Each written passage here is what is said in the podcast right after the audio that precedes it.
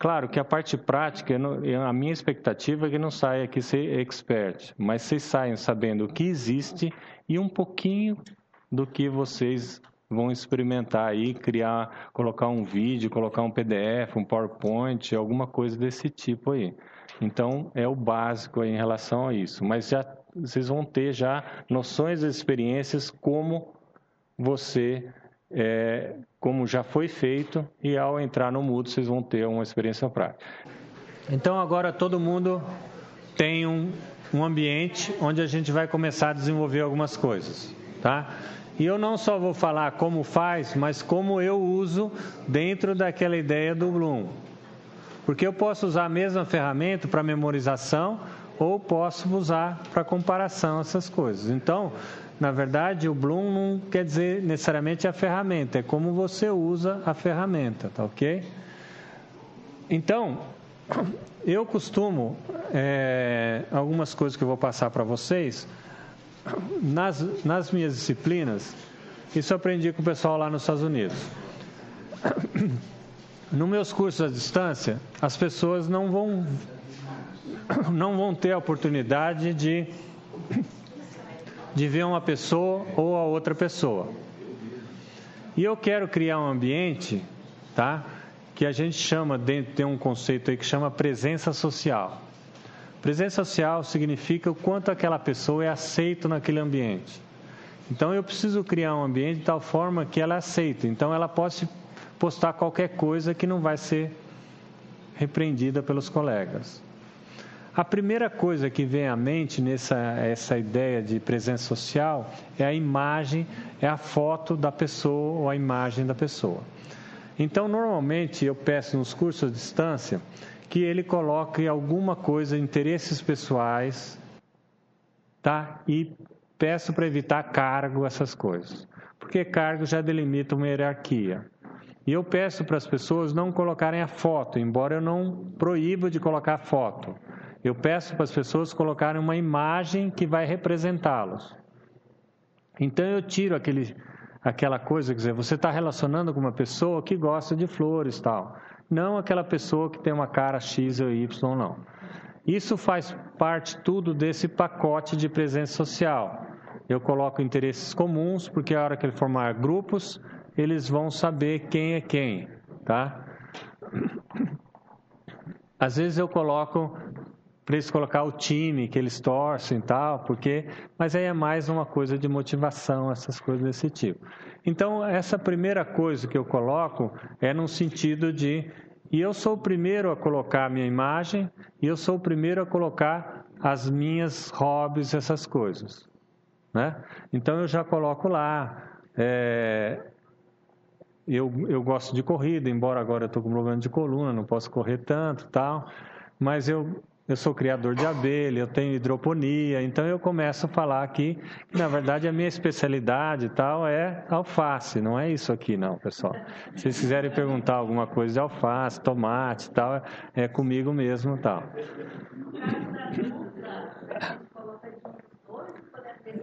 Não, faz de um, de um dos dois, vocês podem entrar, contar no, dois computadores podem entrar ao mesmo tempo na mesma, na mesma área, tá bom?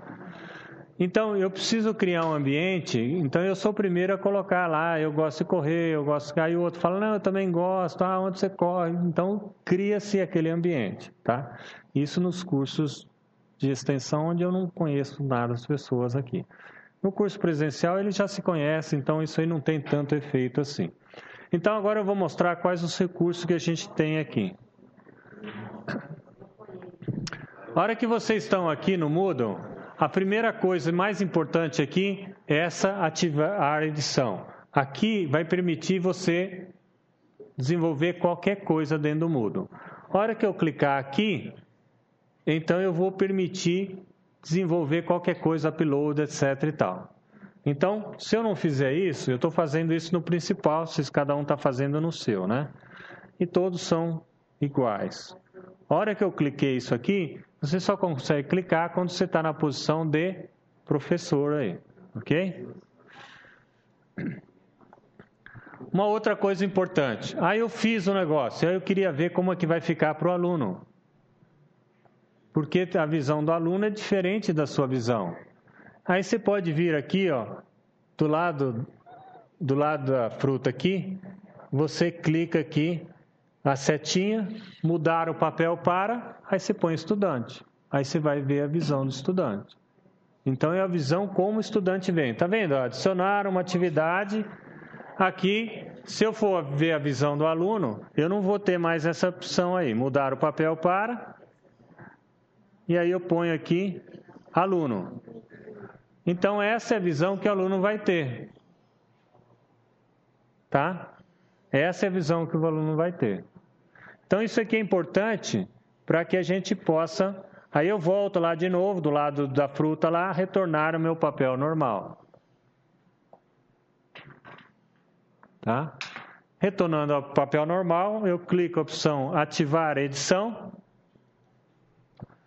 Então, essas são duas coisas importantes. Primeiro, eu preciso clicar ativar edição para que eu possa alterar qualquer coisa ou incluir nova.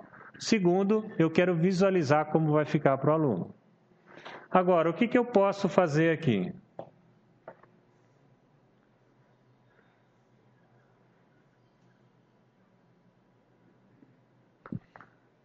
Então eu vou falar todas, aí depois a gente começa a trabalhar nas opções aí, tá?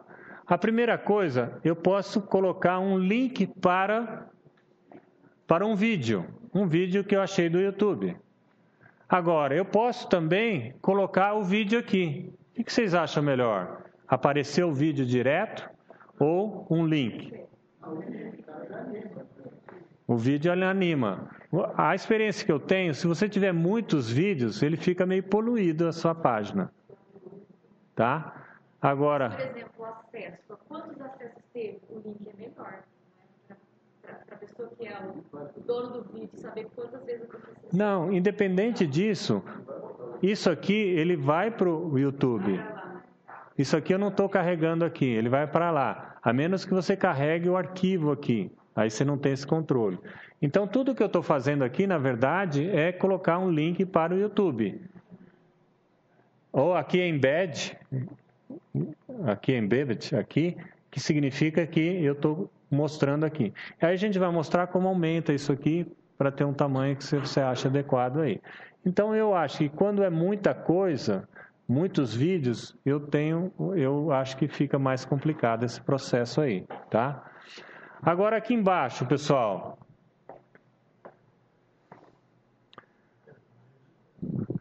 Aqui embaixo.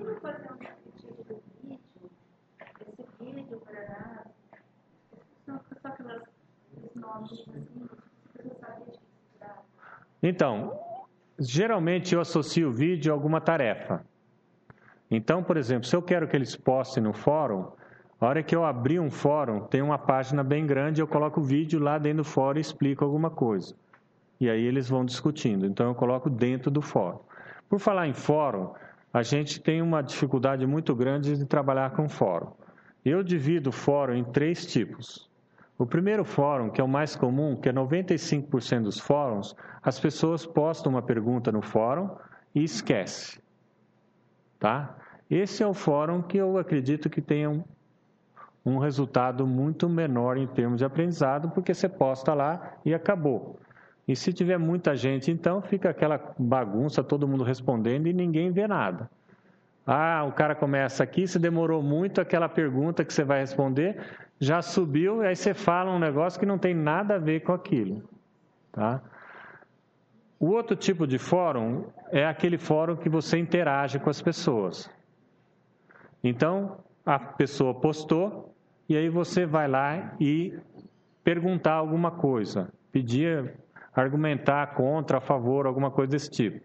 Qual o problema desse fórum? Dá muito trabalho. Quando tem muita gente muito grande, pessoal, existe um recurso dentro do Moodle que você separa em grupos. Então, se eu tenho 50 alunos, essa discussão de 50 alunos fica uma loucura, não dá para ter. Então, você divide ele em grupos de 10, 15 alunos. E tem um recurso no Moodle, você cria um só e aí você divide todo mundo. Então, quando eu entrar, eu vou ver um link só, mas internamente eu só vou ver meu grupo.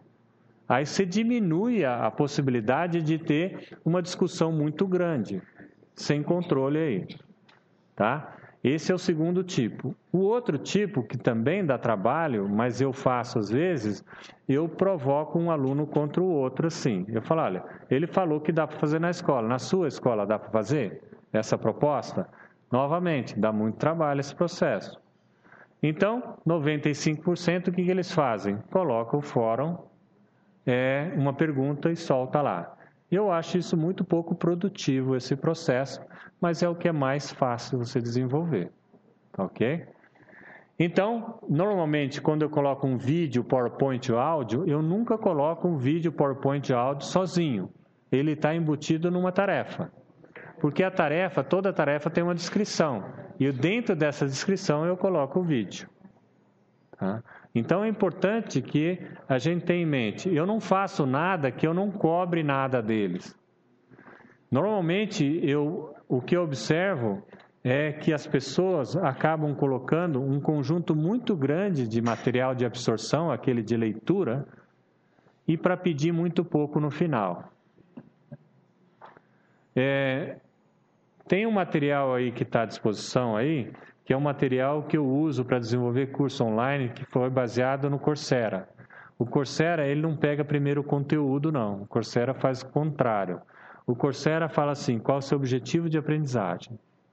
Primeiro, você define o que você quer. Depois, você define como que você vai cobrar isso, a avaliação. E por último, você define o conteúdo. Então é muito focado em cima de objetivos de aprendizagem. Tá? É muito legal essa aí. Para as disciplinas online, ele tem um resultado muito prático, porque o cara que desenvolve, que faz disciplinas online, esses cursos de extensão, primeiramente, ele não tem tempo para fazer essas coisas ele tem que ser muito mais objetivo. Agora, num presencial de graduação, eu quero que o aluno se vira, procura, é outro esquema. Esse modelo Coursera é um modelo interessante para cursos de extensão, onde a pessoa tem pouco tempo e quer resolver o problema bem rápido. Então, eu uso esse modelo que está descrito aqui em cima, depois vocês dão uma olhada com calma. É,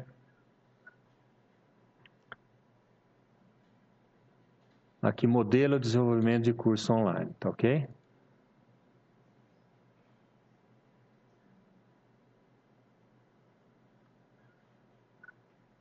Então, eu mostro aqui, ó, passo a passo, como eu preencho essa matriz de aprendizagem para montar cursos. Se você pegar a última linha dessa matriz, é, objetivo, ser capaz de distinguir três principais teorias de aprendizagem. Forma de avaliação: escrever um resumo comparando e refletindo acerca das três abordagens. Está vendo que eu estou usando Bloom? Porque eu quero comparar, eu quero subir um pouquinho a regra. Aí eu posso usar o, upload do recurso do Moodle. E aí são os materiais que eu uso aqui. No meus, esse é um curso de, de design educacional que eu dou online, esse totalmente online. E eles têm que desenvolver um curso, mas antes eles têm que desenvolver essa matriz de aprendizagem.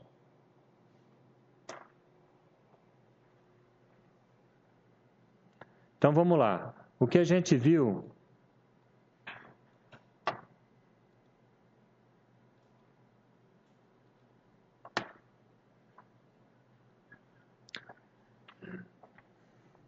Aí depois a gente mostra aqui quais recursos de absorção. É, tem um autor que ele diz o seguinte: você tem que ter três tipos de atividades em toda sala de aula independente se é online ou presencial. Você precisa ter atividade de absorção, essas atividades que vão trazer conceitos para você importantes na aplicação aí. Você tem que ter atividades to-do, to-do são aquelas atividades onde você aplica aqueles conceitos de uma maneira mais controlada, ou seja, desenvolve um exercício dentro de sala de aula. Então, você tem um conceito e aplicação em sala de aula de uma forma controlada. E o próximo item que a gente que ele acha que na maior parte das disciplinas não são abordadas é Connect Type. É a atividade Connect Type que é conexão com a realidade. Eu vou aplicar aquilo na realidade. Então, você pega aquele conceito que você aprendeu e fala, olha, pega alguma coisa do mercado e vamos aplicar, vamos resolver isso. E, e esse autor, ele mostra realmente essa ideia de você ter esses tipos de coisas. Então, quando eu falo em, em PDF, em PowerPoint, em áudio, eu estou falando de atividades de absorção, tá? Juntamente com o vídeo. Agora, se vocês tiverem interesse, é...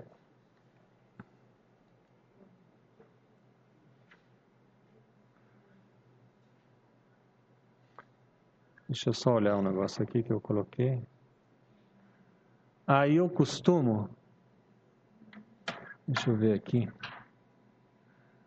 Eu costumo colocar, às vezes, alguns áudios, algumas coisas, é, para os alunos. Então, por exemplo, eu começo a colocar alguma coisa desse tipo aqui, acho que não vai aparecer aqui, é alguma música aí.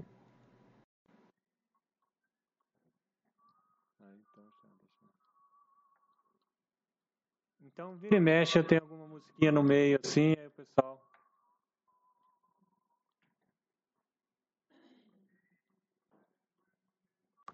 Agora, outra coisa é essa coisa do áudio, tá? Então, se vocês quiserem anotar, é bala.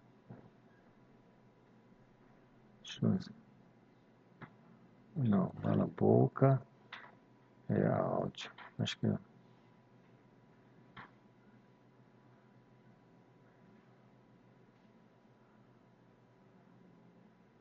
Ba... Bala é gratuito. Bala Boca. Pessoal, então Bala Boca, você pega um PDF e aí você converte em áudio. Então, o que, que eu coloco no meu material, nos cursos online? Ele tem a opção de, é, de você poder assistir ou ouvir em qualquer lugar. Eu fiz uma experiência quando eu estava lá nos Estados Unidos. Eu comprei, eu comprei umas vozes da Microsoft e custava caro, pessoal, sei lá, 30, 40 dólares cada voz masculina e feminina eu comprei. Por que, que eu comprei essas vozes? Aconteceu uma, uma coisa muito curiosa lá nos Estados Unidos. Eu estava com as duas crianças pequenas, né? E eu já tinha morado nos Estados Unidos, eu sabia o esquema que tinha. Então tem um negócio lá de ditado, você fala criança pequena, eles aprendem um monte de palavras, aí chega na sala de aula, Aí você tem que escrever as palavras. Mas eles já dão as palavras previamente para você treinar em casa. E, e, eu já sabia do esquema, que eu já tinha morado lá. A hora que você acerta tudo 100%, você ganha alguma coisa, não sei o que lá. Eu falei, ó, vocês vão ganhar também, hein? E aí chegava em casa, trazia as palavras e a gente ficava treinando com eles. E aí no começo chegava lá e eles não acertavam 100%. Eu falei, é possível, pô. Treinamos em casa, né? Aí, aí depois eu fui descobrir. Aí ele falou assim, professor, é, pai, você não falou, ela não falou essa palavra que você falou aí. Era o sotaque. Né? E aí, e aí que eu tive ideia, eu comprei essas duas vozes, e aí eu pegava todas as palavras dele e gerava tudo áudio para eles, ficava treinando lá com o sotaque deles lá. Acabou, 100%. E é... Terceiro. Aí eu comecei a falar assim, bom, as pessoas hoje têm celular, têm coisa, porque hoje no Moodle já tem um aplicativo no, no celular tal, por que, que não já usar a opção? Ele está ali, ele está fazendo outra coisa, ele não quer ver, está fazendo outra coisa, eles são multitarefa tal, põe um fone de ouvido. Então eu tenho a versão PDF e tenho a versão em áudio do material. Né? E lá nos Estados Unidos eu fiz uma experiência, eu pus feminina, voz feminina, masculina, tal. Feminina ganhou de longe, tal. E o pessoal acessava muito mais. Mas as pessoas falavam, bom, eu estou aqui cuidando da criança, eu não posso prestar atenção aqui, eu pus no meu telefone ali e tal, e, e vou escutando. Agora, por que eu tenho que decidir que a pessoa tem que escolher o, o PDF? Deixa ele escolher.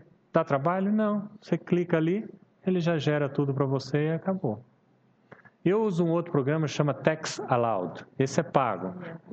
Ele tem um recurso um pouquinho a mais, onde eu posso controlar a velocidade que as pessoas falam, alguma coisa desse tipo, tudo. Tá? Algumas palavras que eu não quero que ele traduza, ele coloca também. Então ele é um pouquinho mais sofisticado aí tudo, mas aí você tem que comprar a voz separada, já fica mais caro isso aí. Mas o balabuca resolve sem problema nenhum.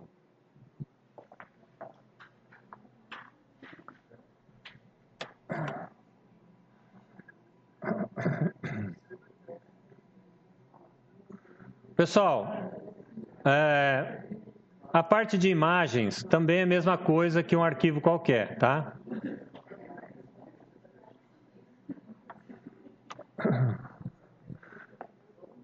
Como isso aqui vai ficar aberto por um tempo, vocês vão poder olhar e pegar os links. Todo esse material de tutorial, ele está disponível no YouTube, tá?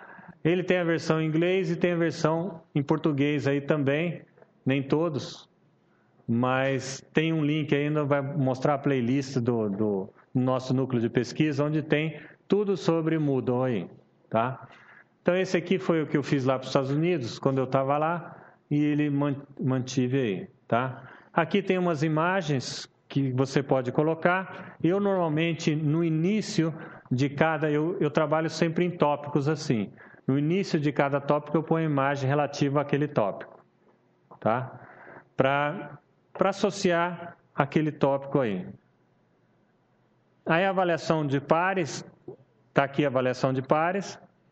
E aí o fórum que eu mostrei aqui, é, que a gente vai criar, e upload de tarefas. E tem a parte do wiki e a prova aqui, que é um questionário aqui.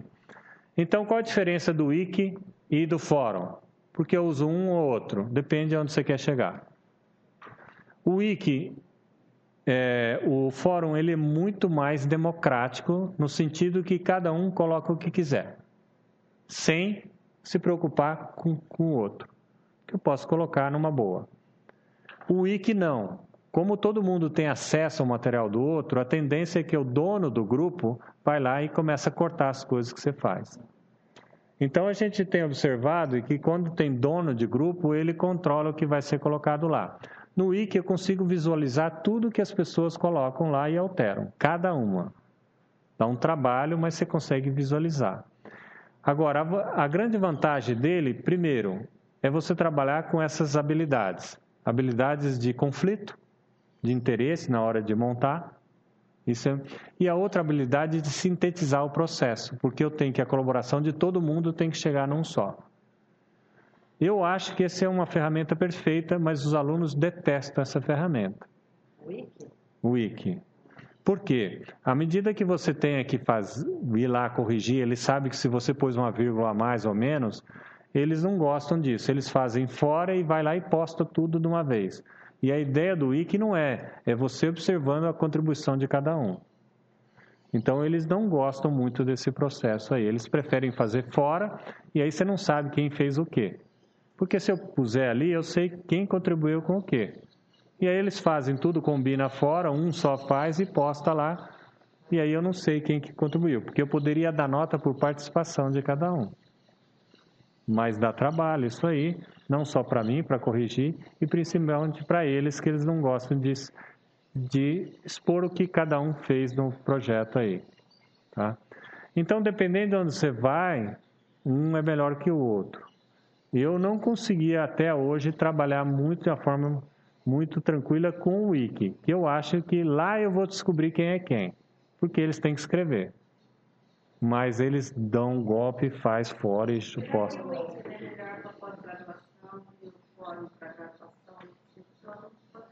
Talvez seja. Então, eu acho que talvez funcione isso aí melhor. É, eu não, não, experimentei ainda não, mas eu acho que talvez seja uma alternativa. Pois não.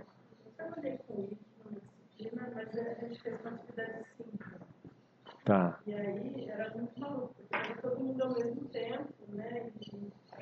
E, aí no final elas acabaram separando dentro do próprio arquivo, trabalhando coisas separadas. Eu acho que junto, junto, então, eu não consegui, eu estou atrás. Por exemplo, eu já tentei mexer com o Facebook também dentro, e aí, depois que os alunos chegaram para mim e falaram: Dutra, lazer é lazer. É. Aí eu parei, né? Falei: não. Porque eu estava. que não sai das redes sociais, não conseguem entrar no mundo. Né? É. Então, eu não consegui fazer isso aí.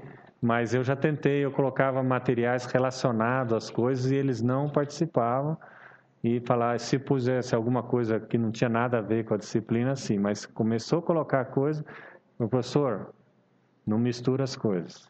Aí eu não misturei, mas, mas eu vejo que um monte de gente usa, mas eu ainda tô, tô para aprender como que faz esse processo aí. Acho que você pode. Você passou uma lista de presença? Não, acho que é bom.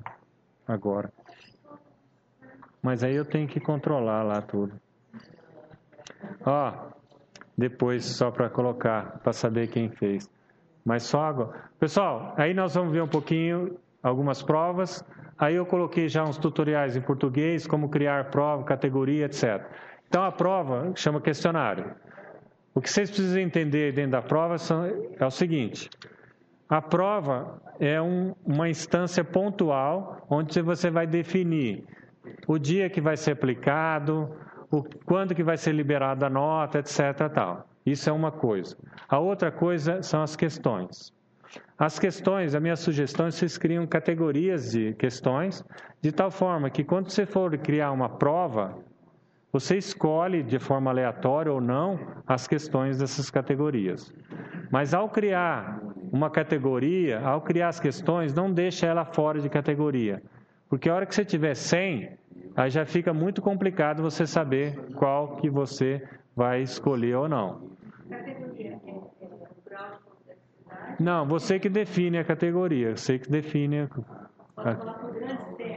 Grandes temas, mais difícil, mais fácil, parte A, parte B, alguma coisa desse tipo. E aí o que, que acontece? Você pode, ao montar, definir quais as categorias ou pedir para o sistema aleatoriamente. E a outra coisa que ele tem, ele mistura as questões e mistura as respostas também. Então hoje tem professores que têm 100 questões aí e eles fazem aleatoriamente. Agora, a Rádio Corredor me informou que tem um esquema paralelo com essas questões aí à disposição aí. Eles têm um processo aí que eles são muito mais rápidos que a gente e essa tá tudo no WhatsApp, etc e tal. Não sei. Um caso também por Ok? Então, é usado. Não, não hackeia. Eles vão copiando, tira print das, das telas, as coisas e monta uma coisa paralela. Então, o que, que acontece? Eu tinha pensado só em um papel, cada um assina, mas você, você decide. Então, agora, a Silvia tem uma, uma ideia diferente aí. A Silvia, o que, que ela faz aí? Ela não não dá a resposta à questão. Você pode escolher isso. Você só dá nota, quanto ele tirou. Agora, não dar nota significa que você não está dando um feedback para ele. Mas aí ela faz um feedback personalizado, numa determinada aula, tal, etc. E tal. Então é um negócio que, que demanda um pouquinho mais de tempo, mas eu acho que é importante dar esse feedback para o aluno aí tudo.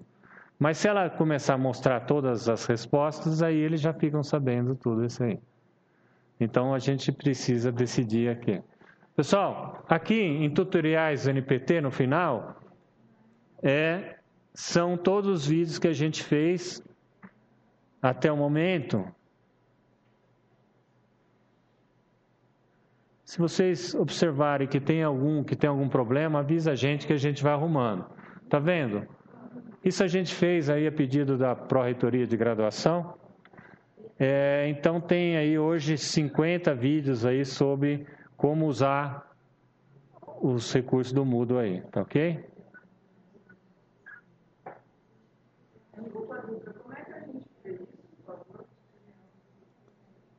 Aqui no final, no final da disciplina, está escrito tutoriais. Então vamos lá, pessoal. Eu coloquei aqui logo no começo aqui da disciplina, é, passa com material enviado por e-mail. Aqueles que conseguiram mandar, talvez uma ou outra eu não tenha conseguido por causa do prazo aí. Então o material está aqui. Se vocês quiserem abaixar, vocês podem abaixar para a área de trabalho e depois a gente vai fazer o upload desse material. Tá? Então aqueles que enviaram, a menos de um ou dois. Então, pessoal, a gente vai começar a criar o curso aqui. Então, como eu já, já criei lá botão ativo, vai aparecer essa opção de adicionar uma atividade ou recurso. Então, eu vou criar aqui. A primeira coisa que eu acho que é importante é vocês criarem é uma estrutura do seu trabalho. Então, eu colocaria primeiro um rótulo de atividades de absorção, de leitura, qualquer coisa nesse sentido, e depois eu ia identar o material de leitura aí, tá? Agora, lembrando, vocês podem colocar o material ali e depois colocar uma atividade, por exemplo, um fórum para ele discutir, ou já coloca tudo dentro do fórum. Tá ok? É, eu, na verdade, às vezes eu misturo as duas coisas. Eu acho que se você colocar lá no fórum direto, ele já sabe que tem que usar aquele material e pronto. Por outro lado, às vezes eu sempre tenho a esperança que um aluno vai ler por conta própria lá tal, então eu deixo fora. Mas os alunos são muito direcionados à atividade que ele tem que fazer. Então, talvez poderia ser de uma forma diferente. Mas vamos lá. A primeira coisa que eu venho aqui, eu vou clicar aqui e aí vai ter várias coisas aqui que são as atividades que a gente vai desenvolvendo. A gente não vai ver tudo isso aqui, a gente só vai mostrar alguma coisa. Mas a primeira coisa que eu queria é que você estruturasse seu curso. O que, que vai ter? Vai ter material de absorção, vai ter avaliação, vai ter uma bibliotequinha de arquivos que vocês querem colocar. Eu geralmente, dentro desses cursos de extensão, todo o material que ele vai ser utilizado para responder aquela atividade, eu já coloco junto com a atividade. O resto tudo é opcional. Quando eu vou ministrar curso, as pessoas têm dificuldade em definir quais são os materiais. Todo mundo acha que tudo é importante. Então eu criei assim. Então o que, que é necessário para ele fazer aquela atividade e o outro é tudo que é que você acha que é importante, mas o aluno não acha que é importante e não vai ler não. Tá? Então, a gente, então eu vou colocar primeiro, eu queria que vocês criassem rótulos. Então eu venho aqui rótulo e clico adicionar. Então eu vou fazer isso primeiro. Eu cliquei ali e o rótulo vai ser, por exemplo, atividade.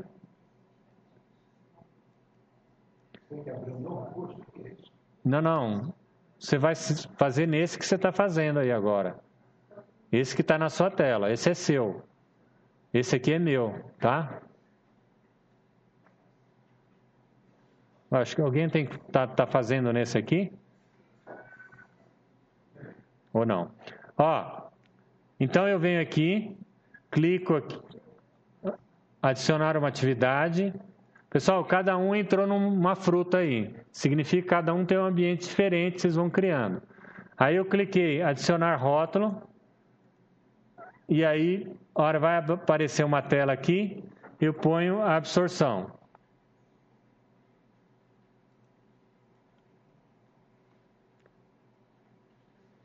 Ouça. Aí eu posso pintar aqui por negrito. E aí eu venho, venho aqui salvo. Por que, que eu estou fazendo isso? Tá vendo? É, eu criei a absorção aqui e aqui embaixo de absorção eu vou colocar todas as atividades de absorção. Eu normalmente, se vocês quiserem duplicar e depois mudar o nome, só vem aqui e duplica. Aqui no editar e duplica o rótulo e depois vocês vêm aqui e muda o rótulo, tá? Então, mais ou menos, eu queria que vocês tivessem alguma coisa parecida com isso aqui ou seja, rótulos que vão organizar a estrutura do seu curso. Não precisa ser necessariamente a essa, vocês decidem o que vocês quiserem, mas vamos tentar montar um curso baseado nessa estrutura aqui.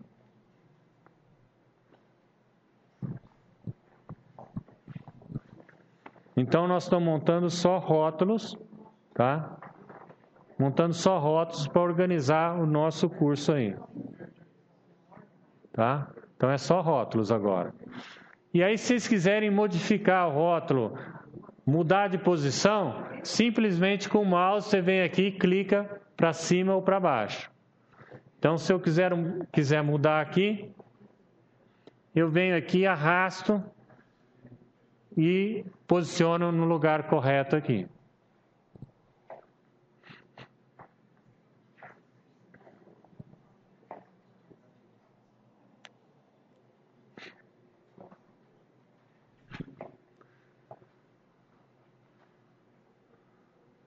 Alguém precisa de ajuda aí para colocar rótulo?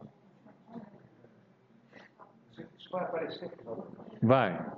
Se, sempre lembra que sempre você quiser ver se vai aparecer, você vai lá no canto superior direito, do lado da foto sua, tem uma setinha, aí você vem aqui, mudar o papel, você põe para estudante. E aí é a visualização deles. Mas então a ideia do rótulo, é? Só para você organizar o que, que é avaliação, o que, que é material de leitura, o que, que é biblioteca, só para que não fique tudo junto.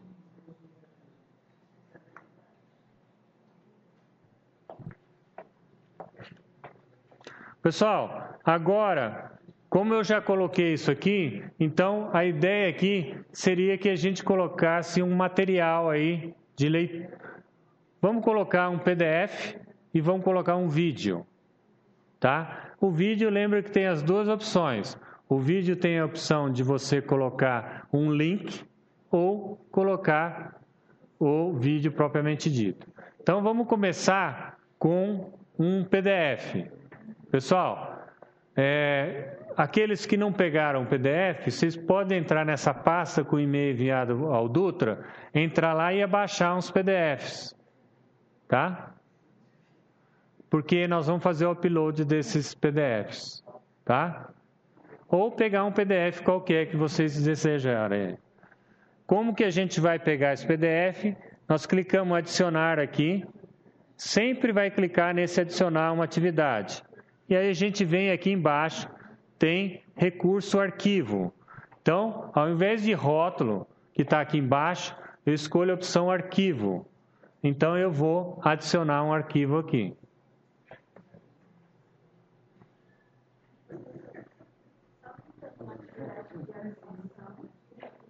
Não, agora, pessoal, pessoal, tudo que a gente vai fazer a gente vai clicar esse aqui, ó, adicionar uma atividade, tudo, tá? Agora, hora que, hora que a gente adicionar o PDF, ele vai cair aqui embaixo. Depois eu arrasto para cá e dentro ele, tá? Então, tudo que fizer, ele vai cair aqui embaixo. Aí eu vou arrastar ele e indentar. Como que eu faço a indentação? A gente vê daqui a pouco, assim que a gente fizer o upload. Então eu vou vir aqui, vir a opção de arquivo, adicionar.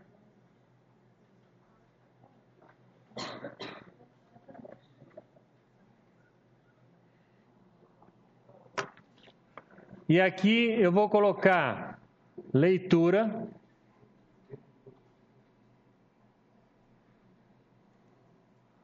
Obrigatória, sei lá.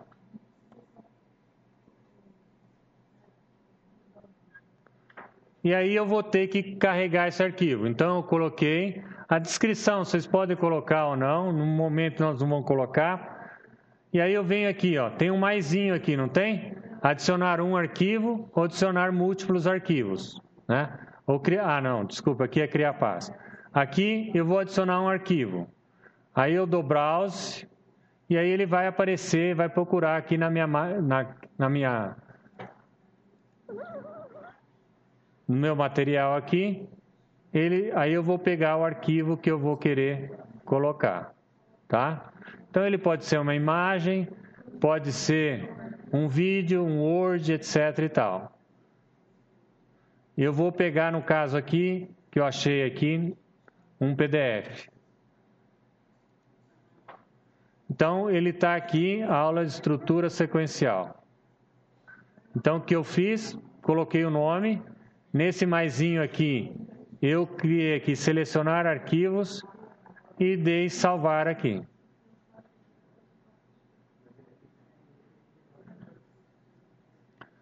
Então, mesma coisa, é um vídeo, uma imagem, PowerPoint, ele apareceu aqui. E eu vou arrastar ele aqui, se é atividade de absorção, e venho aqui do lado direito em editar e mover para a direita. Então eu estou organizando para o aluno que ele vai ter essa visão aqui. A avaliação, o que, que vocês querem colocar? Avaliação, etc. e tal.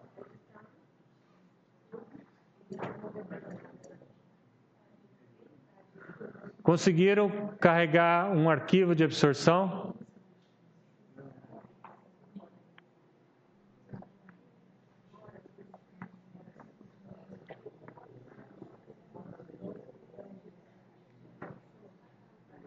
Pessoal, uma vez que a gente carregou um arquivo de absorção, vamos ver como a gente coloca um vídeo, tá? Então, eu queria que vocês copiassem o URL de algum vídeo que interessante para vocês. Todo mundo que já mandou, tá nesse, nesse, naquela pasta lá, um arquivinho é, TXT onde tem o link. Se vocês quiserem pegar lá, ou pega qualquer outro lugar aí, que vocês vão pegar o vídeo aí, tá?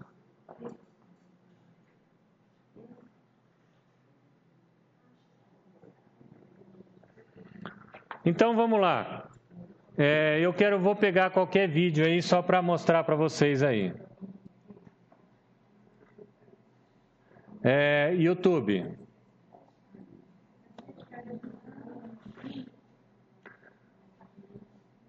Pessoal, então eu tenho YouTube aqui.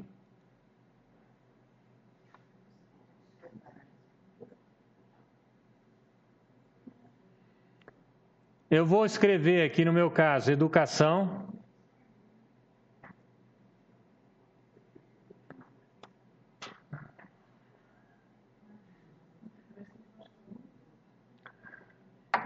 Agora, pessoal, qualquer um desses vídeos, eles podem ser colocados no seu material. Como eu vou mostrar para você aquele programinha que vai cortar, eu queria já mostrar para vocês quais que vocês podem efetivamente copiarem sem medo aí de ser. Aqui, depois que vocês colocam qualquer palavra no YouTube, e aí ele mostra os primeiros resultados, aparece uma nova opção aqui que chama filtro, que não aparece antes de você fazer qualquer procura.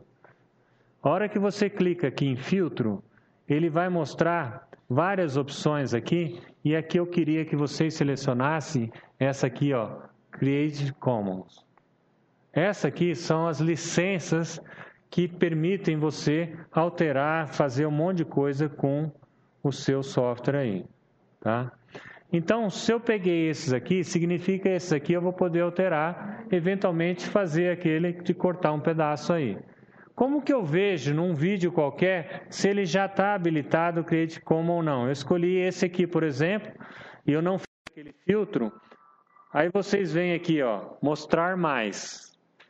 E aí vocês vai lá no final do mostrar mais e aí tá licença.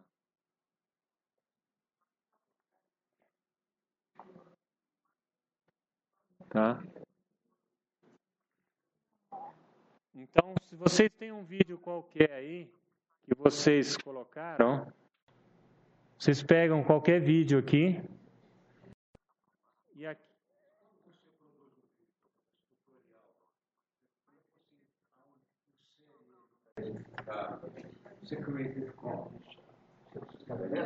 Então, ao criar o vídeo no YouTube, você tem a opção de dar licença para coisa. A licença padrão, que não é nada, ou, lição, ou, ou a licença Creative como, onde você define que as pessoas possam pegar, reutilizar, mudar tudo. Tá? Então, no ato da criação do vídeo do YouTube, você tem essa opção aí. Como que chama? Creative Commons. Aqui, ó.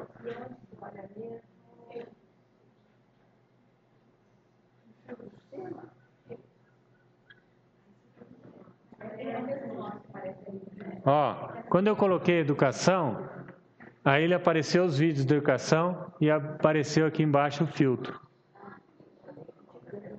Tá? Então é importante aí que a gente tenha em mente que a gente vai usar essas informações e, no caso, se ele for é, livre, pessoal, pode ficar tranquilo. Embora vocês estão fazendo um link para o YouTube, vocês não estão trazendo o vídeo em si. E dentro do nosso e-disciplina, ele é fechado. Então, dá todas as condições para você ficar tranquilo no processo. Agora, se quer ficar mais tranquilo ainda, você, a hora que for dar uma palestra, onde você vai ganhar, etc. tal, seria interessante vocês usarem esses que já estão à disposição para isso aí. Então, todos os vídeos que a gente faz, tutoriais, são Creative Commons. Então, qualquer pessoa que quiser alterar o nosso vídeo, pode alterar sem problema. Agora, deixa eu clicar de novo uma outra coisa que é importante. O que, que a gente vai precisar copiar daqui? Para que a gente possa usar esse vídeo em nosso material, a primeira coisa que eu falei é que seja livre. Seja free. A segunda coisa tem as duas opções, um link ou o código inteiro para aparecer a imagem lá. Então, eu, se eu vier em qualquer vídeo, tem a opção compartilhar aqui. Tá? Quando eu clico embaixo do vídeo compartilhar, vai aparecer essa telinha. Se eu quiser copiar só o link, só mostrar o link lá, na, no meu curso, eu copio aqui. Caso contrário, eu ponho essa incorporar. Assim eu vou pegar o vídeo inteiro e vai ficar na tela. Vamos fazer um vídeo de cada um, o mesmo vídeo, vamos fazer as duas opções? Então, o vídeo que vocês escolheram, nós vamos copiar esse código aqui. Ou vocês selecionam aqui tudo e dá copiar, ou clica copiar, ele já está no, no, copiar e depois você dá, só dá Ctrl V.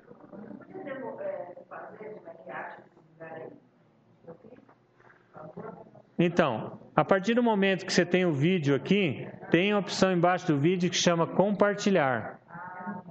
Quando você clica essa opção compartilhar, vai aparecer as opções aqui. Então, se eu quiser só o link, eu copio isso aqui. Se eu quiser incorporar o vídeo, eu coloco isso aqui.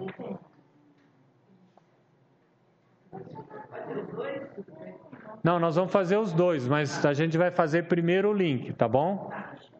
Então vamos copiar o link. Então eu clico aqui copiar. E vou voltar para o meu curso lá. Agora presta atenção. Já está copiado o meu link. Eu só dar Ctrl V, ele vai trazer para cá. Eu vou colocar um link, por enquanto, e não a, o vídeo. Eu vou, vou vir aqui clicar, adicionar uma atividade ou recurso.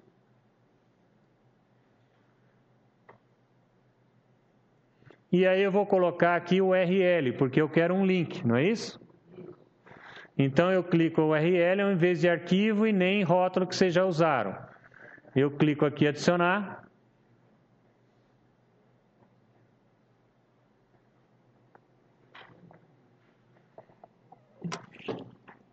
Aí eu vou colocar aqui o nome do vídeo. Vídeo muito legal. Só para motivar os alunos aí, não é isso? Opa. E aí eu vou Ctrl V aqui na URL, que foi aquele endereço que eu peguei. Pus o nome e a URL externa aqui. Uma dica aqui, pessoal. Não sei o que vocês acham. Clica aqui em aparência.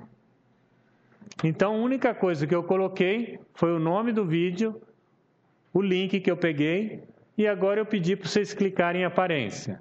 O que, que vocês acham que é interessante, como eu vou clicar e vai aparecer o vídeo, vocês querem que apareça na tela do, do coisa ou uma tela separada. Quando aparece na tela, qual é o grande problema que se você não puser uma pop-up é que o cara vê o vídeo, aí ele aperta o xizinho lá no final, saiu do, do disciplinas. E aí ele, pô, eu tenho que sair, fazer tudo de novo, não sei o quê. Então, tem a opção aqui, se vocês quiserem, clica aqui e abrir uma janela pop-up, tá? Aí vocês decidem, eu vou colocar a minha opção, isso aqui. Aí eu vou salvar e voltar.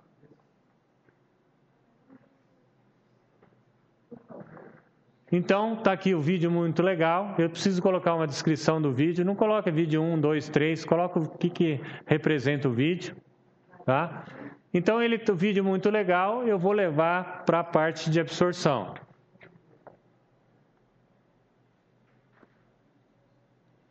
E aqui eu venho botão editar, mover para a direita aqui. Pois não. É, como que a gente faria para não copiar apenas o link, mas imagenzinha do vídeo. Ah, então nós vamos fazer agora. É o próximo. Pessoal, então o que, que acontece se eu clicar nesse vídeo aqui? Ele abriu uma janela nova. Então ele não está atrapalhando ali. O cara fechou esse vídeo, continua ali. Caso contrário, ele vai abrir no lugar dessa página. E se o cara não, não puser a setinha voltar e clicar no xizinho, aí, aí ele tem que logar de novo. Então vamos fazer a, a forma diferente. Vocês vão lá no vídeo, vem aqui compartilhar e aí eu vou clicar aqui em incorporar. Tá? Então ele vai pegar um código aqui, ok? Ele vai pegar um código aqui.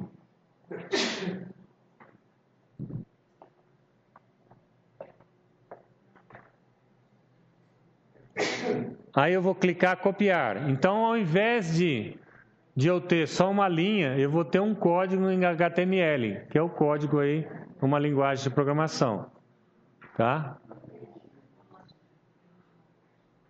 Então, eu fui no vídeo, incorporar, em vez de colocar, em vez de pegar o código, eu cliquei em incorporar e de aí copiar, ou seja, eu tenho essa informação aí à disposição. Eu vou voltar lá no meu curso, agora que vocês têm que fazer um negócio diferente aqui. Pessoal, nós vamos clicar aqui em rótulo. Espera aí, nós vamos fazer um rótulo? Calma, pessoal, mais ou menos isso aí. Nós vamos colocar um rótulo lá assim, que na verdade nada mais é que a imagem do vídeo. Então eu cliquei em rótulo e cliquei em adicionar.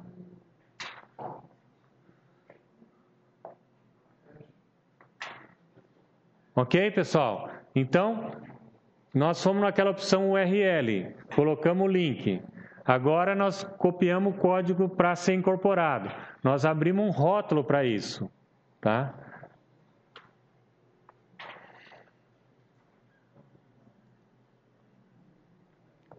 Pessoal, nós vamos mexer nesse código HTML. Vocês nunca mexeram, nós vamos mexer agora, tá?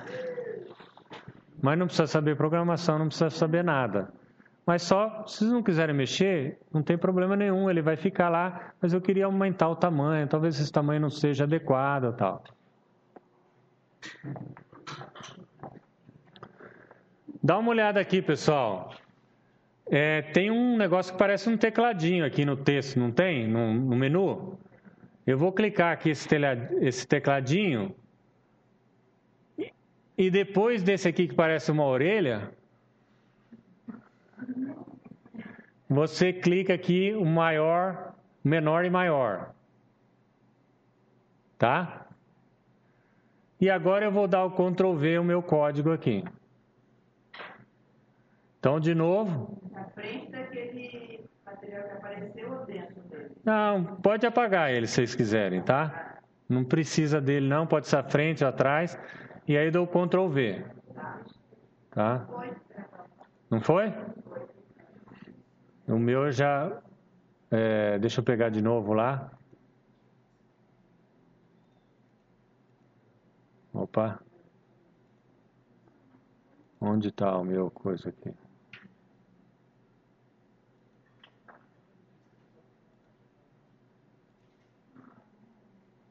Ó, então o que, que aconteceu, pessoal? É, eu estou mexendo em HTML, eu cliquei nesse tecladinho e depois, depois da orelha, cliquei aqui e postei o código aí.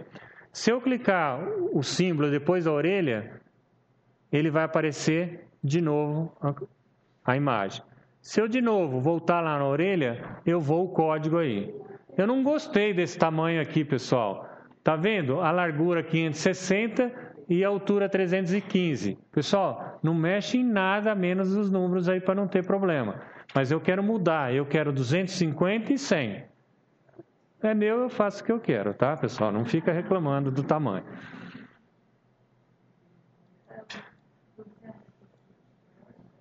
Quero fazer maior, quero fazer menor, vocês decidem aí. Mas eu quero 250 e eu quero aqui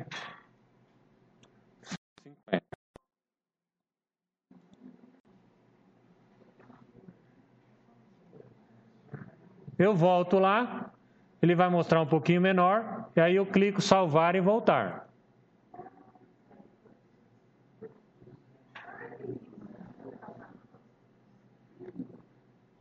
Pessoal, onde que está o vídeo lá? Está aqui.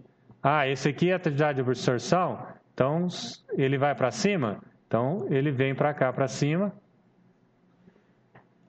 E eu quero que ele vá um pouquinho para a direita aí. Opa, ainda nem foi no lugar errado.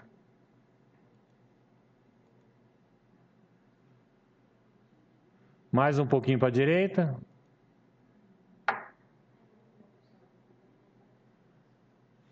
Acho que foi muito. Mover para a esquerda. O fato de ter o exclui o item anterior, que é o, o endereço do vídeo. Não, se a pessoa quiser, pode deixar os dois. É que esse aqui, ele vai mostrar nesse tamanho aqui, embora você pode aumentar se quiser, mas ele já deixa num tamanho pré-definido.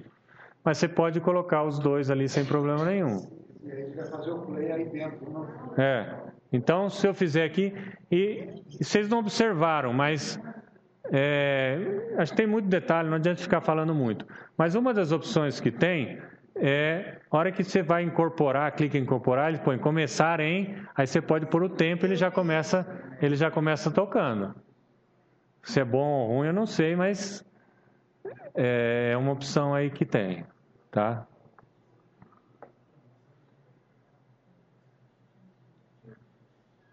E o corte da parte do vídeo aí também? Não, corte é programa separado. Então, pessoal, então se são poucos vídeos, pode colocar. Se são muitos, não coloca aí, porque eu acho que não é adequado aí para o processo. Tá? Agora, pessoal, ele já leu tudo, agora se você vai avaliar, tá? Então, se a gente vai avaliar agora, a gente tem que ter um tipo de avaliação. O que, que vocês acham que a gente pode ter? Podemos discutir um fórum, ou podemos ter um upload de um arquivo, ou podemos fazer uma avaliação de pares aí. Ou podemos fazer uma provinha, tem vários tipos aí. Isso, que chama laboratório de avaliação. Tá?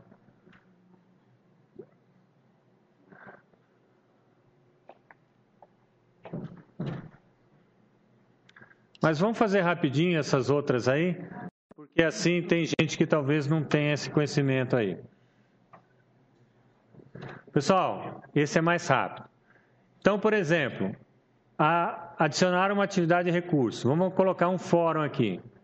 Vocês clicam fórum aqui. Então, ao invés de clicar arquivo, rótulo, etc., vocês vão criar um fórum aqui.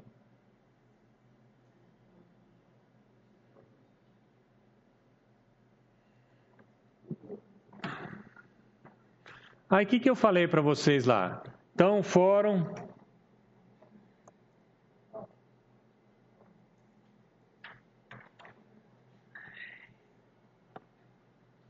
Fórum para discussão. O fórum de discussão tem vários tipos de fórum, não vou entrar nesse detalhe, mas você criou o fórum, colocou a descrição, acabou, está pronto. Como que o Dutra faz? Eu não gosto de deixar separado lá. Então eu venho aqui na frente, eu venho aqui em descrição e começo a colocar aqui blá, blá, blá, blá, falando sobre o que, que eles têm que discutir nesse fórum. E aí eu venho aqui de novo no tecladinho, de novo lá no HTML. E aí é importante que você pegue a última linha do blá blá blá e depois dá o Ctrl V. Então o que, que eu estou fazendo? Eu estou embutindo no próprio fórum a, o vídeo. Esse é como o Dutra faz. Porque eu quero associar aquele vídeo àquela tarefa e nada mais. Porque aí eles ficam perguntando, mandando e-mail. Ah, para responder aquele lá, qual o vídeo que eu tenho que assistir? É o vídeo 1, é o vídeo 2 ou o vídeo 3? Ah, é o vídeo 1, você não está vendo que o vídeo 1 está escrito questão 1? Ah, não vi, professor. Então, aí nesse caso, você fez o primeiro download do vídeo lá na atividade de absorção. E aí você está associando. É. Não, normalmente eu nem ponho lá o vídeo lá. Mas se quiser pôr os dois, não tem problema nenhum.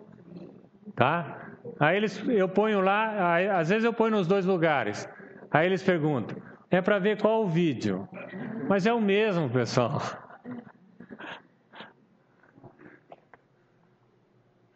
Tá? Então, fechou aqui.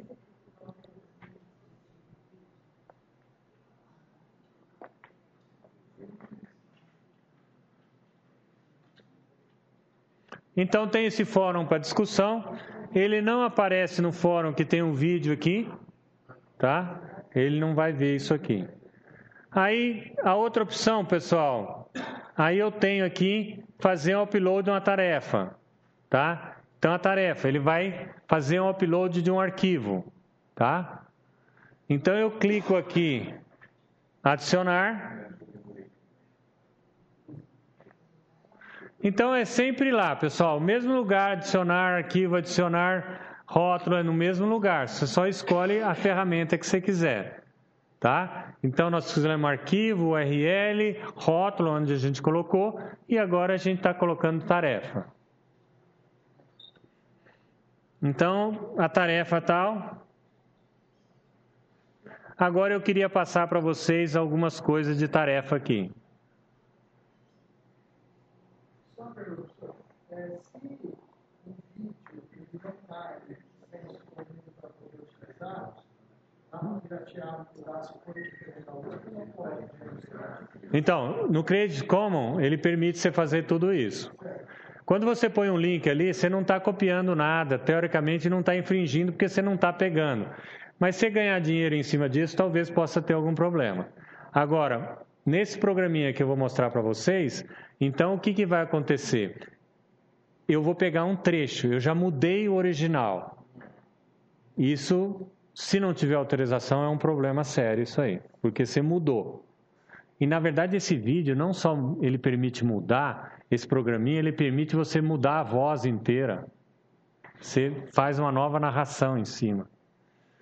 Então é um problema. Então se você pegar o Creative Commons, que é essa licença comum que tem no mundo inteiro aí, você fica tranquilo em relação a esse aspecto, tá bom?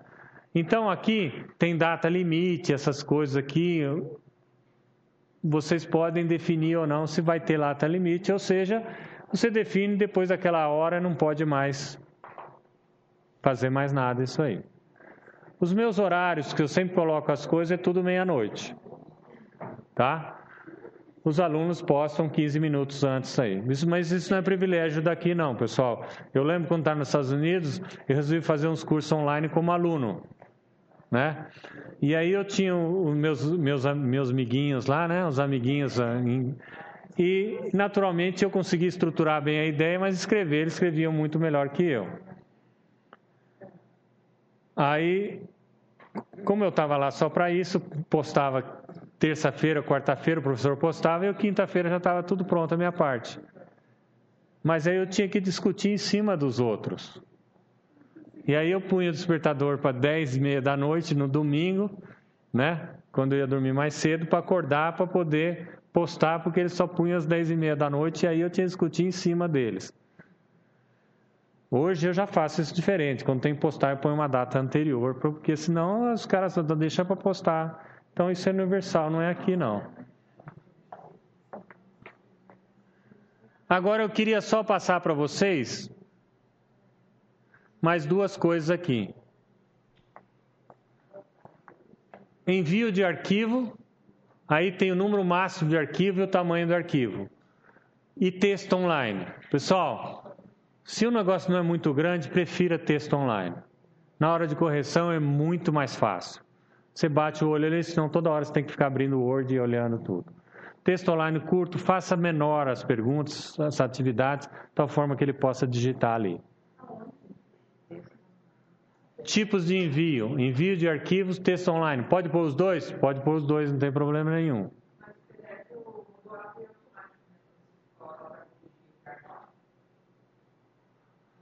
Ah, tem opção de abrir, sim. Tá, mas só o fato de ficar abrindo, etc. tal, essa é uma avaliação pessoal minha. Então, tem abrir o arquivo, depois eu tenho que, tenho que olhar. Eu prefiro.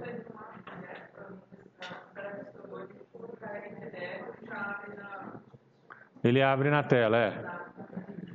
Sim, você pode selecionar o tipo de arquivo. É, não, ele pode abrir na tela, mas ele não abre no formato do Word em si, abre num formato diferente. Eu acho que se você tem que é o cara fazer aquilo ali, 10, 20 linhas ele já resolve a coisa e acabou, tá? É, mas você tem razão, mas às vezes quando você abre lá no PDF, ele não abre de uma forma adequada. Pode dar. Eu prefiro isso aí, mas isso é uma opinião pessoal minha, tá? Porque se ele conseguir sintetizar num pedacinho, ele já é uma outra habilidade que ele tem. Tá? Quando ele coloca lá no, no, Word, no coisa, ele começa a fazer um monte de coisa, um monte de coisa para ocupar espaço, põe espaço duplo para poder achar que está grande, etc. E tal. Agora, outra coisa aqui, que é essa configuração de envio em, em grupo. Tá? Isso aqui necessariamente precisa definir grupos antes. Quando você faz isso, a nota é uma só e qualquer um que postar vale. Tá? Isso é muito legal, uso direto, trabalho em grupo. Tá? Mas ele só funciona se as pessoas estiveram alocados em grupos. Quando você. Só terminando lá, você está dizendo. Envio em grupos de estudantes é sim? Se você quiser, sim. Aí ele abre a opção aqui. Somente membros do grupo podem fazer o envio? Eu ponho sim, somente venho. Exigir todos envio? Eu ponho não. Então, se um envia, os outros estão bloqueados, é isso? Não, ele pode enviar. Mas não existe. Ele envia, põe no lugar do outro lá. Substitui? É. Põe em cima, deixa não. Deixa não. Cinco sim, aí o terceiro não.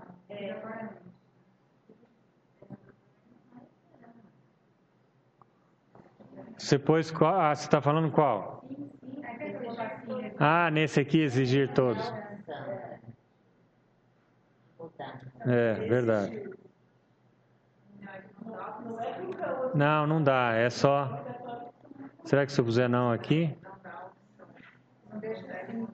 É, tá estranho aqui, verdade. E aquele agrupamento para grupos?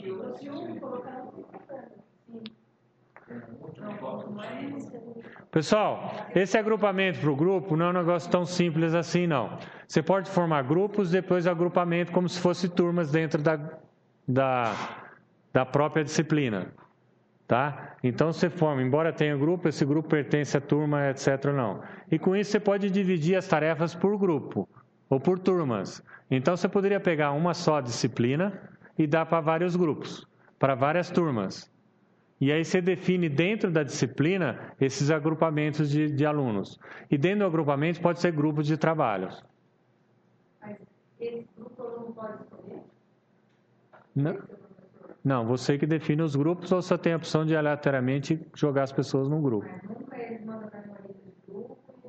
Não, automático não. Não, eu digitando lá, esse Não, você escolhe ali na hora. Quando eu venho aqui. Quando você vem aqui em usuários, tem grupos aqui. Usuários e grupos. Aí eu venho aqui e crio um grupo. A hora que eu crio um grupo, sei lá, X, aí eu tenho a opção de montar os grupos aqui. Lembra que grupos é grupo de trabalhos, não é disciplina diferente. Aí eu, ponho, eu posso adicionar os, os membros aqui. Aí eu ponho aqui a Camila. E aí eu posso escolher quem quiser ir para os grupos aí. Usuários, administração, usuários e grupos.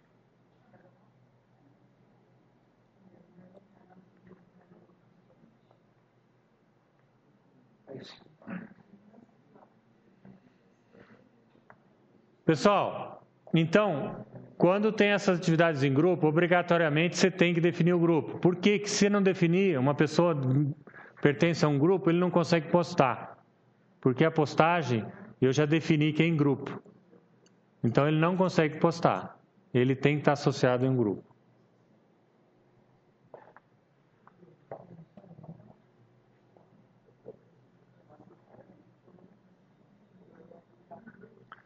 Agora, aconteceu um problema aí, o pessoal da USP montou esse sistema de grupo meio diferente. E atrapalhou todo o meu esquema aí. Eu já reclamei o Evald, que é o responsável lá, reclamei para ele, mas, mas não adianta, ele adotou isso para a USP. O que, que ele aconteceu? Ele teve uma super ideia.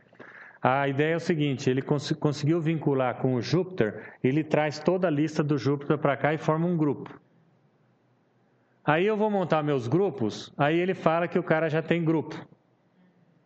E a hora que ele for postar, ele não pode postar em grupo se ele está em mais de um grupo. Aí eu vou lá e apago o grupo que o Evas criou e ele no dia seguinte cria o grupo de novo.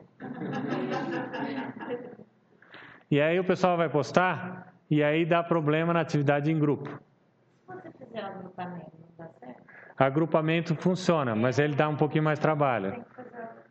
E aí eu não gostei de fazer agrupamento, então eu não uso aquele esquema de trazer os alunos do Júpiter. Não. Porque senão eu tenho que fazer o agrupamento, aí você tem que fazer um outro esquema para fazer isso aí tudo. E como você cadastra? Aí ela perguntando como o cadastro. Aí tem... Não, eu falo para o aluno, ó, minha senha é, é X. É, E aí eles cadastram lá tudo, depois eu tiro. Aí os alunos é que se inserem no grupo, é isso? No, no grupo não, na minha disciplina. Mas normalmente já está cadastrada no E-Disciplinas, é só eu que faço diferente.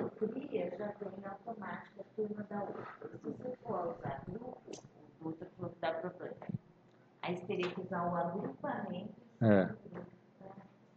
E aí acontecia um problema para mim que aí tem aquelas revisões de matrícula, tal, mudava tudo isso aí, né?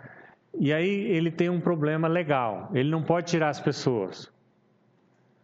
Então, hora que há uma revisão, ele inclui as pessoas novas que fizeram alguma coisa, mas não tira ninguém.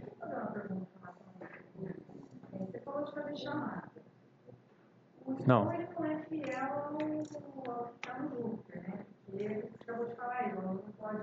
é?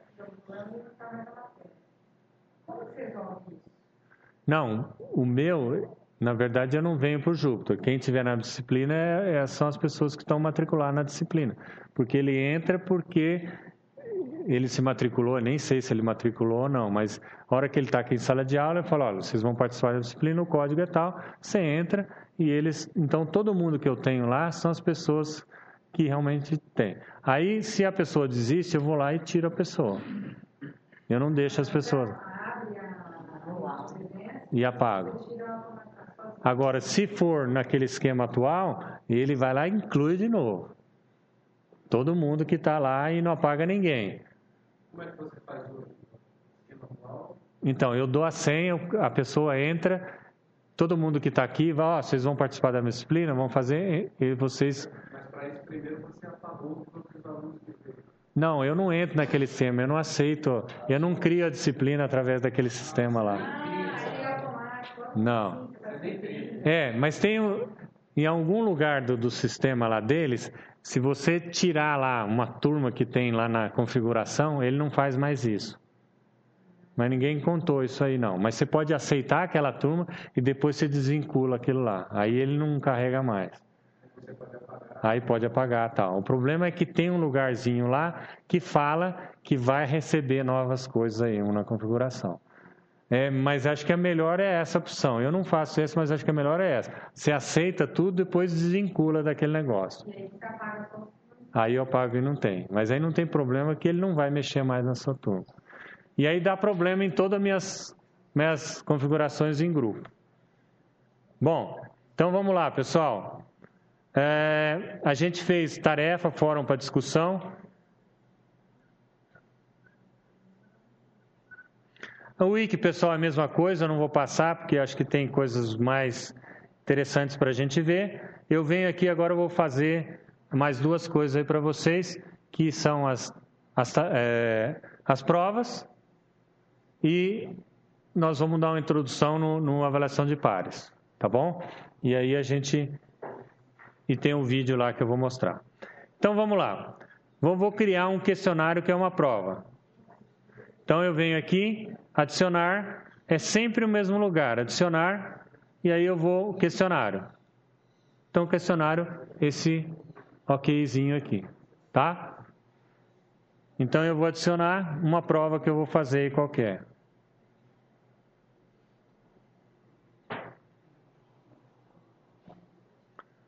Então, prova final.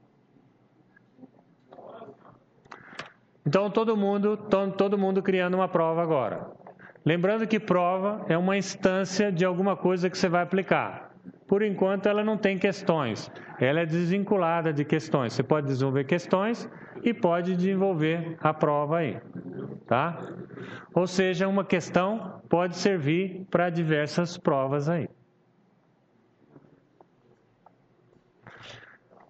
Sempre quando você entrar em algum recurso do Moodle, você clica aqui expandir tudo.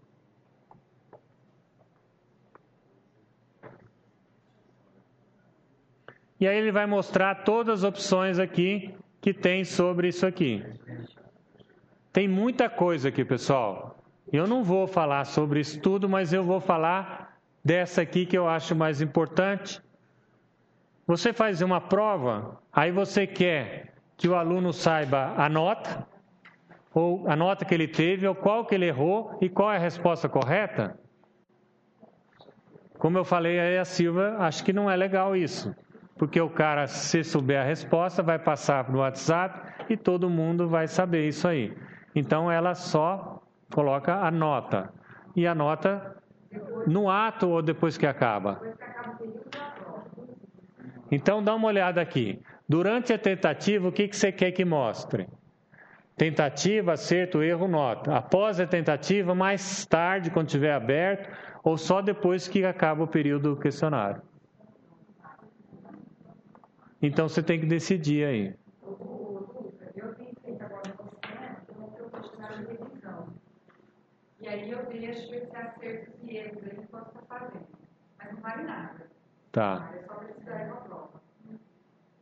Então, pessoal, vocês estão vendo que isso está associando à prova em si. Então, eu posso mudar esse esquema dessa prova a qualquer momento e lá alterar, e eles podem ver durante esse processo aí tudo. Tá? Uma coisa que eu fiz, mas é um outro recurso que a gente usa aí, às vezes eles têm que mandar um projeto para mim, alguma coisa. Aí eu ponho o projeto numa área comum. Todo mundo vê o projeto do outro. E eu isso aprendi lá nos Estados Unidos. Eu achei muito bacana. A gente tinha que desenvolver um projeto e aí todo mundo postava o projeto e todo mundo podia ver o projeto do outro. E aí, de repente, eu fiz uma coisa diferente lá, porque eu mexo, eu mexo muito com tecnologia, o pessoal gostou daquele negócio e implementou no dele. E a hora que foi apresentar, você via que as pessoas pegavam coisas interessantes de cada um. Eu achei genial essa ideia, né? E eu adoto aqui, mas tem muita gente que não gosta disso, porque o cara vai, vai copiar do outro. Mas se for bom, eu acho que tem mais é copiar. Mas é um negócio. Então, pessoal, é, eu não vou mexer nada aqui, mas isso aqui é, eu criei a tarefa lá e vou dar salvar. Então, eu criei uma prova e dei salvar aqui na prova.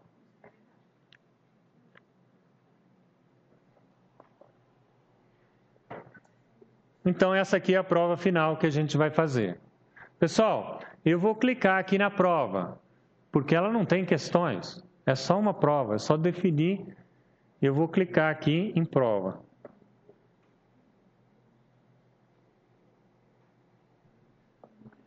Agora, uma outra coisa.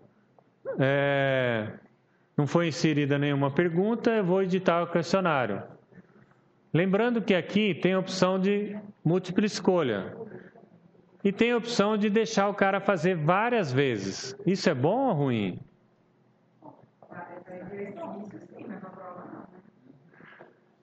Então, a minha pergunta é: se ele faz a prova e depois ele, ele aprende, não é bom?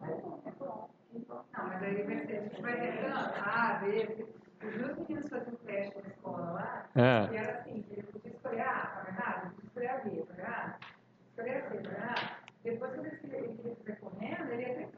Então, e aí o sistema vai marcando todas as tentativas que ele fez, né? E aí você começa a ver a evolução dele ou não, o que, que ele errou e se ele foi acertando com isso. Você pode questionar, não, ele acertou porque ele perguntou para o outro, mas pode ser que ele tenha aprendido nesse processo, né? Nos meus cursos online que eu faço, eu dou a opção de ele fazer duas vezes, alguma coisa desse tipo, para mostrar essas características, que pode ser que ele aprenda mais alguma coisa, e mas é isso que cada um vai ter. Então, eu, a hora que eu fiz o questionário, não tinha nada. A hora que eu cliquei, aí tem a opção de editar o questionário.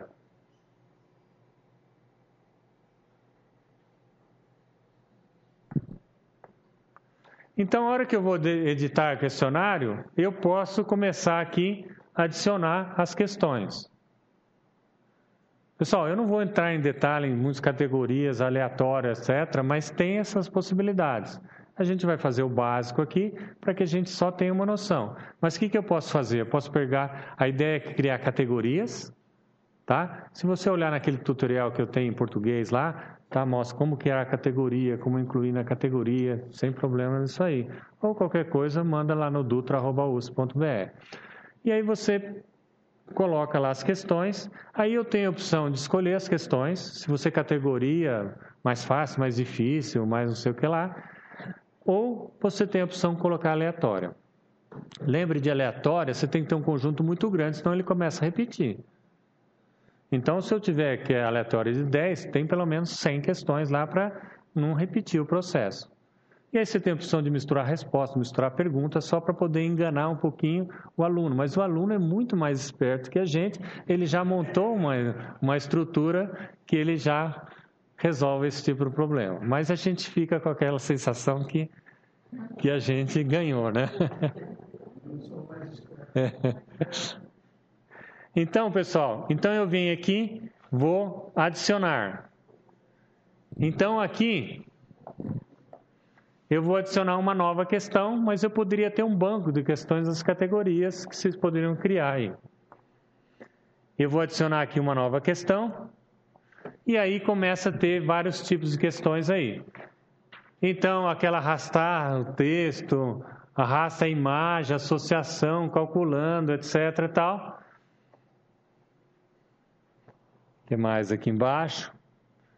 Ensaio, que é um escrito maior aí e tal. E tem a múltipla escolha aqui. Então, vou escolher aqui múltipla escolha.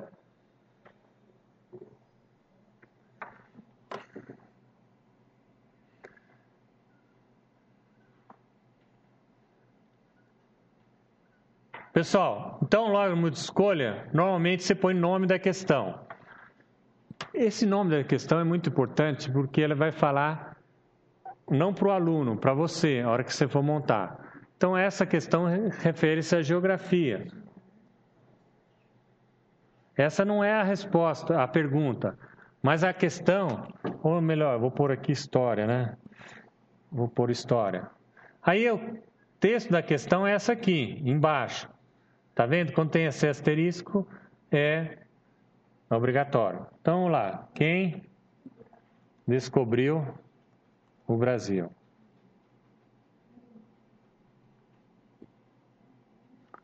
Onde está a interrogação aqui? Não não estou achando aqui. Eu não achei a interrogação aqui, pessoal. Aí aqui embaixo tem várias escolhas aqui. Aí eu vou pôr aqui o Pedrão. Se é o Pedrão, é 100% certo. Agora, se tiver duas pessoas, eu posso pôr 50 para um, 50 para o outro. É o Pelé? Não, zero. Não vou deixar nenhum aqui. E aquele marcação padrão que está com o nome lá, que é obrigatório? que é aquilo lá? Essa aqui eu nem, nem sei. Não, não... Deixa eu ver o que, que é. Não, Não sei. Depois eu vejo e te falo. Né? Ó, então eu vou colocando aqui. Não, aqui ó, múltiplas respostas, apenas uma ou não. Esse outro eu não sei. O que será? Depois eu vejo. Então, ó, e aí a outra opção é o Rui, com zero também nenhum. Tá? Então nenhum é zero. Eu dei salvar aqui.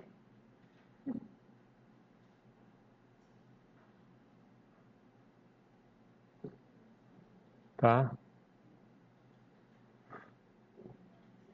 Aí eu posso adicionar mais. E aqui, que é importante aqui, pessoal, dois lugares aqui. Vocês vão inserir uma série de questões. Se quiser alterar, clica no lapisinho. Aqui é o valor dessa questão e aqui é o valor da prova. Tá? Então clica a setinha aqui e clica aqui e muda o valor da prova aí. Tá? Então, a hora que eu fiz isso, pessoal, a prova já está pronta, eu posso voltar lá. E aí eu posso fazer a prova final. Aí eu, eu posso pré-visualizar a prova aqui. E aí eu vou escolher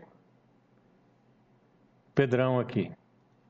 Pessoal, não sei se eu vou ajudar muito, há 10 anos eu não dou prova, só trabalho o projeto. Tá? Então, eu não sei como ajudar, eu não sei mais da prova, eu acho tão estranha a prova. É, então, se eu estou trabalhando com um projeto aí de. É, no, no Excel, por exemplo, eles têm que fazer um projeto usando o Excel. Né? Se eu estou trabalhando com metodologia de pesquisa, ele tem que fazer um artigo ao final. A última coisa que eu ia passar antes do vídeo lá é a, é a avaliação de pares, tá? Então, eu vou novamente inserir, porque eu posso criar aleatório, mas as minhas experiências de criar aleatório não funcionaram porque as pessoas não gostam de trabalhar com aleatório. Eles querem trabalhar com aquelas pessoas e às vezes não dá certo, eles vêm e pedem para mudar o grupo. Mas, é, então eu deixo com eles. Pessoal, então nós vamos é, trabalhar aqui, ó, laboratório de avaliação. Eu vou clicar expandir tudo, porque eu vou mostrar o que, que tem no laboratório de avaliação aqui. Então, aqui é o laboratório, vou escrever laboratório só para. Aqui, blá, blá, blá. Aqui que eu falei para vocês. A nota de envio, nota para avaliação. Quanto vocês querem dar a nota para eles? 80% da nota, a nota vai ser 80% vai ser o que ele enviou, o que ele recebeu de, de, de submissão e 20% pelo trabalho que ele teve de enviar. Eu não sei direito como é que eles fazem isso, é um algoritmo super complicado, mas eu imagino que se você dá nota qualquer jeito, tudo igual, a sua nota diminui aí. Coisa. Mas eu não, não, não tenho certeza, por isso eu deixo esse 80 e 20 aí. Então, o trabalho dele é 20 e ele ganha mais dois pontos por, por avaliar o colégio. Mas você pode mudar esse valor aqui. Tá? Então, nessa primeira tela aqui, são instruções de envio. Então, aqui você vai informar, olha, você tem que mandar um trabalho, não sei o que lá, ou avaliar esse vídeo, alguma coisa desse tipo. É, é, vídeo não, ou só o vídeo que um outro mandou, né? É, então, aqui você põe a instrução, o que, que ele tem que submeter. Aqui você põe a instrução para ele o que, que ele tem que, como que ele tem que avaliar. Tá? E aí, se você quiser usar autoavaliação, você tem que clicar aqui, ele vai poder autoavaliar. E aqui, ao, ao final que ele, que ele enviou, tal, você pode dar alguma instrução aqui, um feedback para ele. Tá? Então, quando você faz isso, o que, que acontece? Você cria a possibilidade de de mexer num laboratório aí. Então, a instrução em si é bem tranquila. Eu vou mostrar aqui um que já está pronto aqui embaixo. Avaliação de pares. Vocês podem clicar aqui e editar a configuração do que tem aqui. Ó, esse aqui já está pronto. Aí ele chama, opa, avaliação, aba, avaliação de pares. Enviar seu parecer sobre futura educação no Brasil. e aqui avaliação seja bonzinho, tá? Então esse aqui é um que já está pronto. Eu vou ativá-lo. Então esse embaixo aqui, avaliação de pares, ele já está pronto, eu vou ativar. Quando eu clico aqui, ele tem diversas fases aqui. Essa fase inicial, quando está tudo configurado, ele mostra as fases. Fase 1, 2, 3, 4. Aqui é a fase de envio, aqui é avaliar dos colegas. Então eu vou clicar aqui nessa lampadinha e vou fazer o envio aqui. Isso que eu falei que ele teoricamente tem uma coisa automática aqui para avaliar. A hora que eu fiz isso aqui, eu cliquei, eu faço isso manualmente porque o automático não funcionou. Ele está habilitado para as pessoas entrarem lá, postarem os seus trabalhos. Elas não podem avaliar ainda. Eu preciso dar um tempo para que todo mundo poste, porque assim que eu mudar de fase de submissão para avaliação, ele fecha todo mundo. Ninguém pode mandar mais nada. Assim que eu passar, se eu clicar nessa lampadinha aqui, eu passar para a próxima fase, ele significa que não pode mais submeter. Então, eu tenho condições de incluí-los eles na avaliação. Eles serem, eles vão ganhar nota pela avaliação, ou seja, aqueles dois pontos, mas eles não ganham nada do 80. Então 80% eles perdem. É, mas aí não tem jeito, porque se eu voltar o processo, aí eu mudo todas as notas que eles já deram, algum, alguém já deu tudo. Não tem condições aí. Aí tem a opção aqui, alocação aleatória, que eu coloco aqui.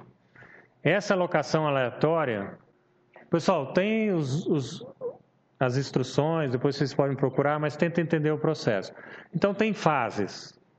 A primeira fase é submissão, a segunda, avaliação. Assim que eu passo para a fase de avaliação, ele me pergunta quem vai fazer quem. Quem vai corrigir de quem? Aí eu venho nessa posição aleatória. Quantos vocês querem que avalie cada pessoa? Eu defino aqui, dois. Isso aqui não está incluído a autoavaliação, a menos que você possa avaliar a coisa. Então, se você puser dois aqui mais autoavaliação, ele vai avaliar de três. Então, não está incluído aqui a autoavaliação. Remover a alocação, eu ponho sempre remover, porque às vezes eu mudo aqui, aí eu pego, dou uma olhada lá, eu volto aqui à alocação manual, vejo se está tudo certo, antes de fazer todo o processo e liberar. Às vezes eu vejo lá que o sistema não fez, eu venho e mando ele refazer de novo. Mas aqui você tem que escolher quantas pessoas e se ele vai autoavaliar. Aqui, então, é, aqui, tá, aqui no, nesse caso está a modalidade de, de grupos, grupos separados. É, não, você avalia sempre pessoas, não avalia grupos, não. Aqui é só o que tem a possibilidade é você tentar evitar que se avalie do mesmo grupo, que é o mesmo trabalho. Mas é tudo é individual aqui a tarefa, não tem grupo aqui não. Só tem essa possibilidade para evitar que você avalie um do mesmo grupo. Então aqui, pessoal, ele é muito interessante nesse processo, onde a gente pode fazer que todo mundo trabalhe nesse processo aí. Mas eu não consigo passar tudo de uma vez, mas o que eu queria mostrar é isso. Primeiro, cria. Segundo, cria as instruções. Segundo, você vai ter que ir mudando de etapa. Assim que você mudar da etapa de submissão para avaliação, você monta os seus grupos lá. Claro que você pode fazer isso previamente, mas você pode decidir na hora. Agora eu queria mostrar a última coisa que eu prometi para vocês aí nesses últimos 10 minutos. Lembra aquele vídeo que eu falei que tinha aqui? É um qualquer vídeo mas eu poderia pegar ele, seja ele é, Credit Common ou não. A minha sugestão é Credit Common. Aqui eu vou pegar o link, não vou pegar o, o código de incorporação. Vou copiar e aí eu vou para esse programa aqui que chama Add Puzzle. Novamente, o objetivo aqui não é mostrar como usa essa ferramenta, tudo. Tem vários tutoriais por aí, mas eu queria só mostrar o potencial dela. Ele cria aqui classes que são disciplinas, tá? E cria conteúdo aqui. Então eu vou aqui no conteúdo e vou adicionar um novo conteúdo aqui. Novamente, pessoal, não precisa acompanhar aqui, mas é só. Aí eu vou pegar e colocar o link que eu acabei de, de fazer isso aqui. E aqui está o vídeo que eu, que eu quero fazer. Se eu colocar aqui para tocar, aí ele coloca aqui. Aí o que, que tem interessante aqui? Tá? Programinha free, gasta nada. Tem crop vídeo, voice over, audio note e quizzes. Quizzes é muito legal porque você pode fazer perguntas para os alunos sobre o vídeo, para ver se ele leu. Pelo menos uma pergunta básica lá, só para. Voice over. Eu posso tirar completamente a voz e fazer a minha narração em cima desse aí. Por isso que, novamente, a minha sugestão é que vocês usam os vídeos do Creative Commons. Eu posso pôr uma audio note. Audio note é como se fosse uma aula. Ele vai andando, aí ele para num lugar lá, para o vídeo, aí você tem a opção de clicar para ouvir o que o professor está falando naquele momento. Ó, pessoal, até, até o momento a gente falou sobre isso, tal, continua. Aí tem uma opção na hora de você criar, vocês não vão ver agora, tal, mas tem uma opção assim: não deixa o aluno avançar. Então, ele não pode ir lá direto na, na avaliação, direto na coisa, ele tem que ouvir todo o vídeo. E aí depois eu, a hora que eu for ver o aluno, parece uma lista do aluno lá. Olha, o João viu o vídeo inteiro, o João ficou só nos primeiros três, min três minutos e ele começa a detalhar a participação do aluno. Mas eu queria mostrar só como corta isso aí, que é esse crop vídeo. Olha, esse vídeo é muito grande, pessoal, 11 minutos. Aí eu quero fazer o seguinte, só esse pedacinho aqui, ó. Só esse pedacinho eu quero. Aí eu venho aqui, clico crop vídeo.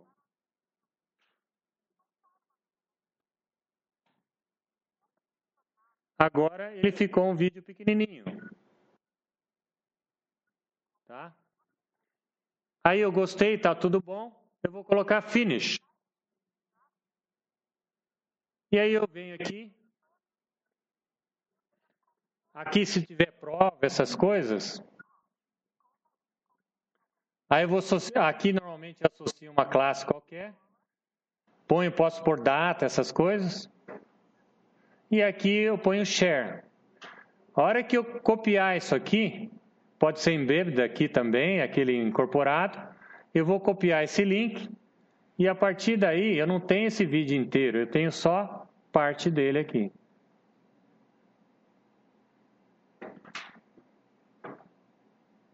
Aqui, a mente, a alma, by José Dutra. Mas ele só tem 1 minuto e 30 aqui. Mas esse aqui, eu peguei daquela área Creative Commons. Ou seja, eu estou trabalhando aqui com um vídeo que não é meu, mas é importante para mim, mas é só um trechinho que me importa. Para cortar, selecionei lá, apertei o crop, acabou. Quer colocar uma questão? Pode colocar uma questão. Depois você sabe quem participou desse vídeo Ó, ele ficou tempo, ficou aqui, só assistiu um pouquinho e tal. Se não quiser fazer nada disso, já ganhamos. Cortar vídeo sem saber programa, sem saber nada. Então isso é muito interessante. Agora só toma cuidado com esse negócio de direito autoral, que é uma coisa que a gente precisa tomar cuidado, principalmente se for fazer alguma palestra fora, alguma coisa desse tipo aí.